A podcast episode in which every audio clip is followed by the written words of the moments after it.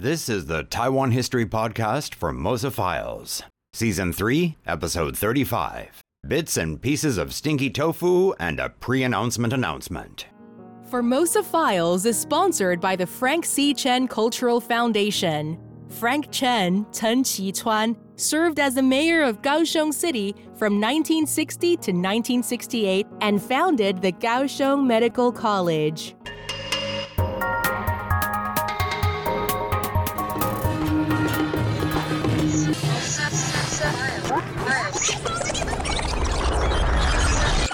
Formosa Files.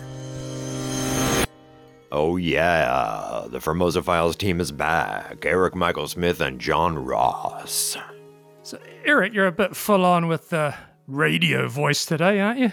Yeah, um, I'm compensating for the fact that I have some sort of a cold, but yes, today's voice is going to be deeper than usual. But today is also going to be one of our bits and pieces episodes where we look back at some of our recent episodes, you know, and to share some of the material that ended up on the cutting floor. As soon as John and I had finished our last episode on famous Taiwan foods, I realized we'd made a major omission. We talked about stinky tofu, but we didn't cover its history. Not exactly a crime against humanity. No, but close, as this is a history podcast. Well, as a non meat eater, I think your interest in soy products exceeds my own fascination. So you're saying you dislike soy? Uh, my wife grinds the beans every morning for fresh soybean milk, but I stick with my coffee. Uh, It's okay, but yeah, I can live That- without it. I would love to taste fresh soybean milk. And you should be careful when talking about your wife because, as I know, she sometimes listens to this show, does she not? Yeah, sometimes. And after listening to that last podcast, she went out and bought some stinky tofu. So, John, you you've kind of carved out in this podcast the uh, "get off my lawn" sort of, you know, the the, the, the young people these days. Um, that's your your thing. So, um, what about if your life depended on defending tofu? Give us a historical argument. Okay, okay. In China's long history, soy was an important source of protein. Meat was a rare treat, so this soy is important. Good point. And have you heard of tofu being called meat without bones? Meat without bones. No, but I get the reference as a protein substitute. A rather poor substitute taste wise. But yeah, tofu is packed full of nutrition. So China's great population, very much based on rice growing, but also soy products. Some people might take issue with your uh, uh, poor taste substitution issue, but soy provides the same nutrition as dairy and meat, but it's much cheaper and better for the environment. Yeah, as I said, soy is one of the reasons China could, before the advent of chemical fertilizers, have such a dense population. Okay, so looking at tofu, which is made from soybeans, tofu dates back a couple thousand years. But stinky tofu, choutofu, is a form of fermented tofu, and it's really not that old. No, and the origins of stinky tofu are murky. There's no accepted origin story. Here's the Wikipedia entry for, you know, origin. According to a Chinese legend, a scholar named Wang Zhihe, hailing from Huangshan in Anhui province, invented stinky tofu during the Qing dynasty. After failing the imperial examination, Wang stayed in Beijing and relied on selling tofu to make a living. One day, having a huge quantity of unsold tofu on his hands, he cut the tofu into small cubes and put them into an earthen jar. The stinky tofu that Wang Zhihe invented gained popularity and was later served at the imperial Qing dynasty palace. Yeah, that reading was better than the actual uh, extract. the Qing dynasty, it says. The Qing dynasty, that's a useless time reference, one of my pet peeves. The Qing dynasty lasted from 1644 to 1911, 267 years. So, yeah, the Qing dynasty, quite a range. Yeah, exactly. You're going around a museum and an artifact is labeled as Qing Dynasty. Uh, thanks a lot. Not very helpful. I think my favorite part of that story is that he failed the imperial examination and then did that. Well, most people did fail the imperial examination. Most failed it many times, perhaps squandered their family fortune and ensured uh, generations of misery. That's right. That's right. Yeah, I forget that sometimes. Okay. Kick off the Taiping Rebellion, yeah. That's right. Yeah, yeah. The Taiping guy, he failed what? How many times? I forget. Me Many. too, yeah. Yeah. But sometimes when they're telling like origin stories, they give the reign year of the, you know, monarch, something like the 12th year of the Qianlong emperor, but that's also not very helpful for most people. Yeah, I had a look. In the case of that tofu story, tofu story, it's from the reign of one of China's greatest emperors, Kangxi. Ah, Kangxi, whose reign was, and these are dates I can actually remember, early 1661, when Koxinga arrived in Taiwan and attacked the Dutch. And then he had the longest official reign of an emperor up until Up until the, the year after the duck farmer Zhu Yigui rebellion of 1721. Okay, but dates aside, the accidental discovery of stinky tofu, I mean, it seems mm, plausible, doesn't it? yes, but there are other theories. Yeah, sure. Fermentation was used for other foods and beverages, especially in the northern borderlands. The Mongols and others fermented milk to produce various products. Didn't they even have like some sort of milky alcohol fermented thing? Yeah, horses' milk, quite tasty. Mm. Really? Have you tried it? yes, yes. Amazing. Anyway, sometimes the history of words gives us some insight. So let's turn to the online etymology dictionary. The entry for soy says, quote, soy is a noun. 1670s, soybean based Asian fish sauce from the Dutch soya, from the Japanese soyu, variant of shoyu, from the Chinese shu, from shu, fermented soybeans, and yu, oil. Does that clear Oh, everything up? Oh my goodness. yeah, that's that's cleared everything up for everyone. Thanks, Eryk. no, Hmm. very confusing, but the takeaways are that it's originally from China, it went to Japan. The name comes to us from Japan, and it's as soya sauce. And the Dutch were the only Europeans allowed to trade in Japan at that time. They brought the word back. So, soy originally related to soy sauce, and it's from Japan. And this dictionary says the name soy sauce dates back to 1795.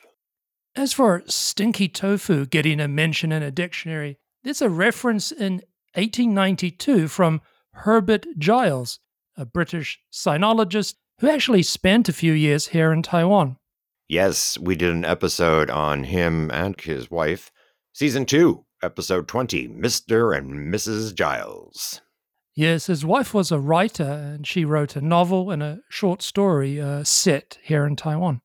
Anyway, under the character Cho, Stinky, the entry reads Cho Fu, stinking bean curd. Noxious. Noxious, that's pretty harsh. Apparently, he wasn't a, a big fan. Well, I'm not that big a fan of his romanization system. Same here. Anyway, that Giles dictionary entry was from, okay, uh, 1892. But fermented tofu, uh, stinky tofu itself, it had arrived in the Western world before that. I'm not sure where and when it arrived first, but there's a mention of it in Melbourne, Australia in 1858. what? Uh, yeah, it's called pickle beans curd. It was part of a shipment of Chinese foods sent to Chinese in Australia, and they were there because of a gold rush, a huge gold rush in the state of Victoria in the 1850s. okay, this is weird.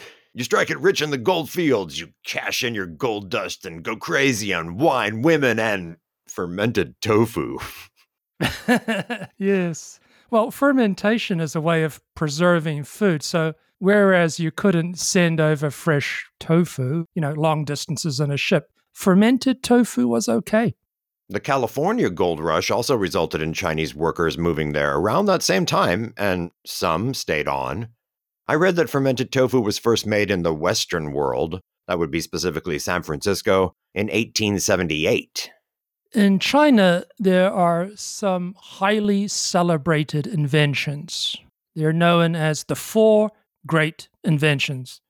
gunpowder, the compass, printing, and paper. Perhaps tofu could be added as a fifth. Funny, uh, you delivered that completely straight. There was no joking there. yes, it is strange perhaps that nobody in the West tried to ferment beans. Ah, I get I mean, you. you know, you know, Europeans have fermented milk, they've pickled vegetables, fermented grapes for wine, cereals for beer, but not beans, never fermented beans. Yeah, that is sort of weird. Okay, moving on. So, the prestigious local magazine Commonwealth Magazine, their English version, recently ran an editorial piece on their website. A very good piece about Formosa files, a piece which we wrote. yes. And the person in charge of that English section is Guanyin Liu, or Liu Guanyin. I want to thank her for publishing the piece. She runs a podcast, an English language current events podcast. You should check it out. It's called Taiwanology. Has a very distinct uh, logo of Taiwan. So, for this editorial, we started with the lines, quote, "You're living in Taiwan in 1895, and the Japanese army is steaming towards the island to take possession. What do you do? Resist the new rulers? Accept them? Or move overseas. This is the kind of tough choice people faced in past centuries, in addition to frequent life and death hardships and problems of survival. With the Formosa Files podcast, we try not to be judgmental, not to hold historical figures to modern standards, and to see things in the context of the times. Right. So, Eryk, how do you think you'd have chosen you're quite fond of singing the Japanese national anthem, so I think I know your answer. You know, it, actually, when I thought about it, it's impossible to say. People say, like, put mm. yourself in the shoes of someone, but you can't.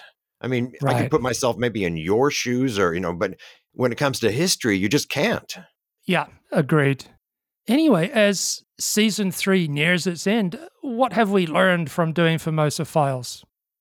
Well, we learned that for starters, there's a great appetite for history content. When we started, it was something of an experiment. So we asked ourselves, you know, was Taiwanese history too niche a subject for people around the world? Niche, uh, something of a code word. Niche, meaning very limited appeal, a tiny audience. Mm. Yeah, mm-hmm. in publishing, we often have to say things like great manuscript, but a little too niche. Yeah. We also learned, or we think we've learned, that our listeners like the non chronological storytelling approach that we've been using for the past couple of years. Mm-hmm. Yep. One thing that kind of surprises me is how easy it is to come up with topics. Uh, how how many episodes have we done so far? Oh, it's it's way more than oh, like 120 episodes, and then there's a bunch of interviews, and there's bonuses and specials and videos and stuff. Right. Okay. There are just so many good stories, great material that we can use. You know, by world standards, we cover a relatively short time span, the roughly 400 years of Taiwan's recorded history. So, you know, 1600, and then we sort of finished around about 2000. But, you know, there's an endless supply of good stories. And happily, there's a lot of new material popping up all the time. It's great. There's there's new books, museum exhibition here and there, and Moreover, the research we do for each Formosa Files episode, without fail, sparks ideas for at least two more episodes. Yeah, we never need to worry about what topic we can cover next. Uh, we always have enough stories. In fact, there's an overload of historical material available. And as we mentioned in the editorial, this is where storytelling skills come to the fore. You know, you have to transform distant events into relatable experiences. The goal is to make the past feel vivid, to place listeners in the shoes, you know, if you can, of historical protagonists, rather than a series of predestined points on a linear trajectory. Um, history is messy. So many alternate possible outcomes could have happened. Like, you know, what if the United States had not closed down the ROC's secret atomic weapons program. I mean, can you imagine? We we'd be in a very mm. different situation today vis-a-vis a certain neighbor to our uh, uh, west. What if Koxinga had not expelled the Dutch from Taiwan? What Mhm. if Chiang Kai shek had abandoned Jinmen and Mazu Islands back in, you know, the 50s? Yes, yes. All possibilities, what you've just Mhm. mentioned. Another thing we've learned is that while Formosa Files is focused on the history of Taiwan, so many of our stories have a global or regional component.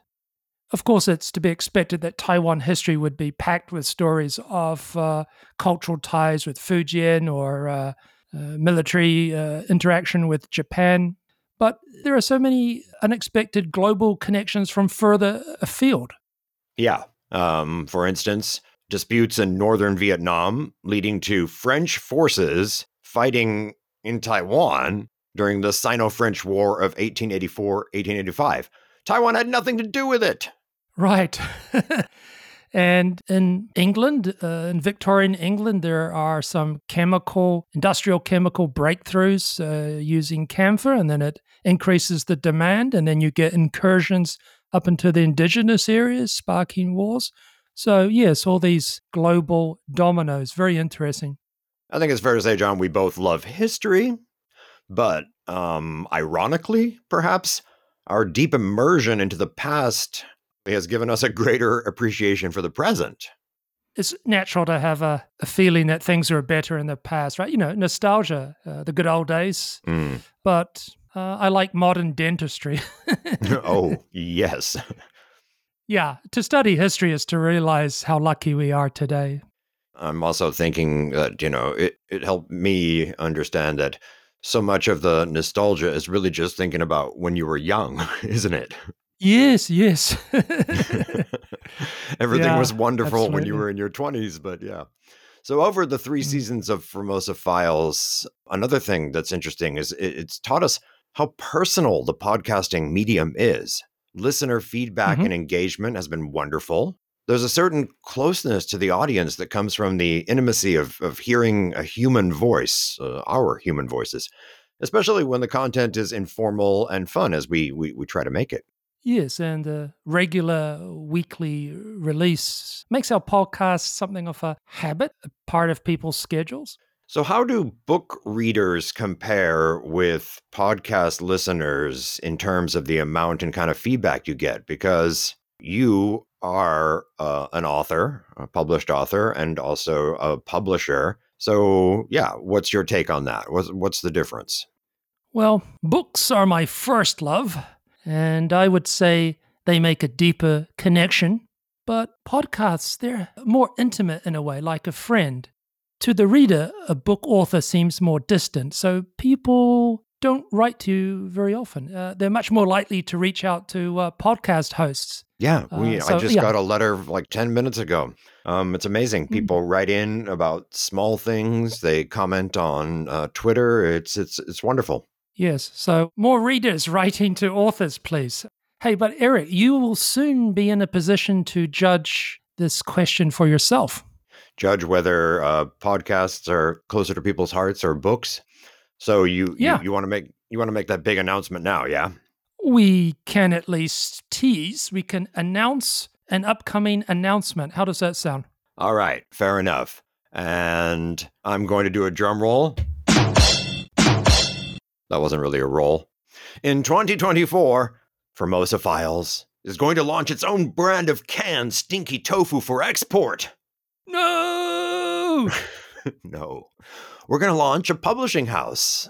We're going to publish books on Taiwan history, of course, but we'll also have a wider focus. You know, not just history and not just Taiwan. That's right. Fiction and nonfiction works covering East Asia. And the name of this new venture, Plum Rain Press. That's right. Plum Rain Press. We're working on the website and working on the first books. We'll give you an update at the end of the year. Eryk, the name Plum Rain Press will have some people wondering what Plum Rain refers to. It's the East Asian rainy season, Chinese uh, Meiyu. In late spring, early summer, it's a phrase and phenomenon common to China, Japan, Korea, and Taiwan. And we chose it because it reflects the area coverage of our books. Yes, our listeners in northern Taiwan might have different feelings, but the plum rains are very welcome down here in southern Taiwan. after the dry summer and spring. The reservoirs are uh, needing water, they're running low. Those early summer rains are a welcome relief. They clear the air and cool the temperatures. Okay, well, uh, after that announcement, you might as well tell them um, what episodes are coming up in the, uh, the the final stretch of season three here. Oh, okay. For most of our episodes coming up, we have a two part episode on Wu Li Pei, an important figure in pro democracy, pro independence movements here, and uh, a big figure in the Taiwanese American community. Yeah, and that was at a listener's request. We thought we could cover it in one episode, but it grew into two. Yeah. We are a river to our people. Um, indeed. No sign of recognition on your face, my friend. That's paraphrasing a line from probably my favorite film, Lawrence of Arabia. Yeah, I've seen it. Uh, what year was that film again? 1962 by British director David Lean. 1962. Well, I wasn't born then. Neither was I. But uh, anyway, it's a little dangerous doing listener requests. Uh, other listeners will be wondering about their own requests. Yeah, well, let's run through some of them. People have asked for episodes on the contested islands in the South China Sea, about the computer chip manufacturer TSMC, and of course, the founder, uh, Morris Chang. What else? Operation Vanguard, that's uh, an ROC aid program in Africa. And then there was a request for the Grand Hotel. So we're going to be doing all of those. Yes, but as you know, the way we do stories is story material before topic. Yeah, rather than come up with a topic and then find material for a story which may or may not exist, we want to find the material first. So, book recommendations from listeners always welcome, or could even be a scientific paper or so. Hmm. All right. Well, this has been fun. And before we go, I just want to go back to Cho Tofu because it's been a winning strategy. You know, I was making fun of it and making a video, but our, our, our listens went up, our views went up. Yeah, you were right. We actually have quite a few videos on YouTube, proper historical videos, but the view numbers are worse than your, your stinky tofu nonsense. Stinky tofu for the win. So I was just noticing that on Wikipedia, it gives the 39 volatile organic compounds that contribute to the unique smell of fermented stinky tofu. So I don't know what any of these are because I know nothing about this. So if you're into chemicals, you could look it up. But my favorite part is this indole one, which is described as having an intense fecal odor. An intense fecal odor. Mmm, yum. Yeah. You can explain that one to uh, non native English speakers. No, I think they can look it up for themselves. We're good. okay. Yeah. Thanks uh, for looking listening. forward to your uh, short video on that. Yeah. oh, no. Thanks for listening to Formosa Files. I'm Eryk Michael Smith. I'm John Ross. Bye.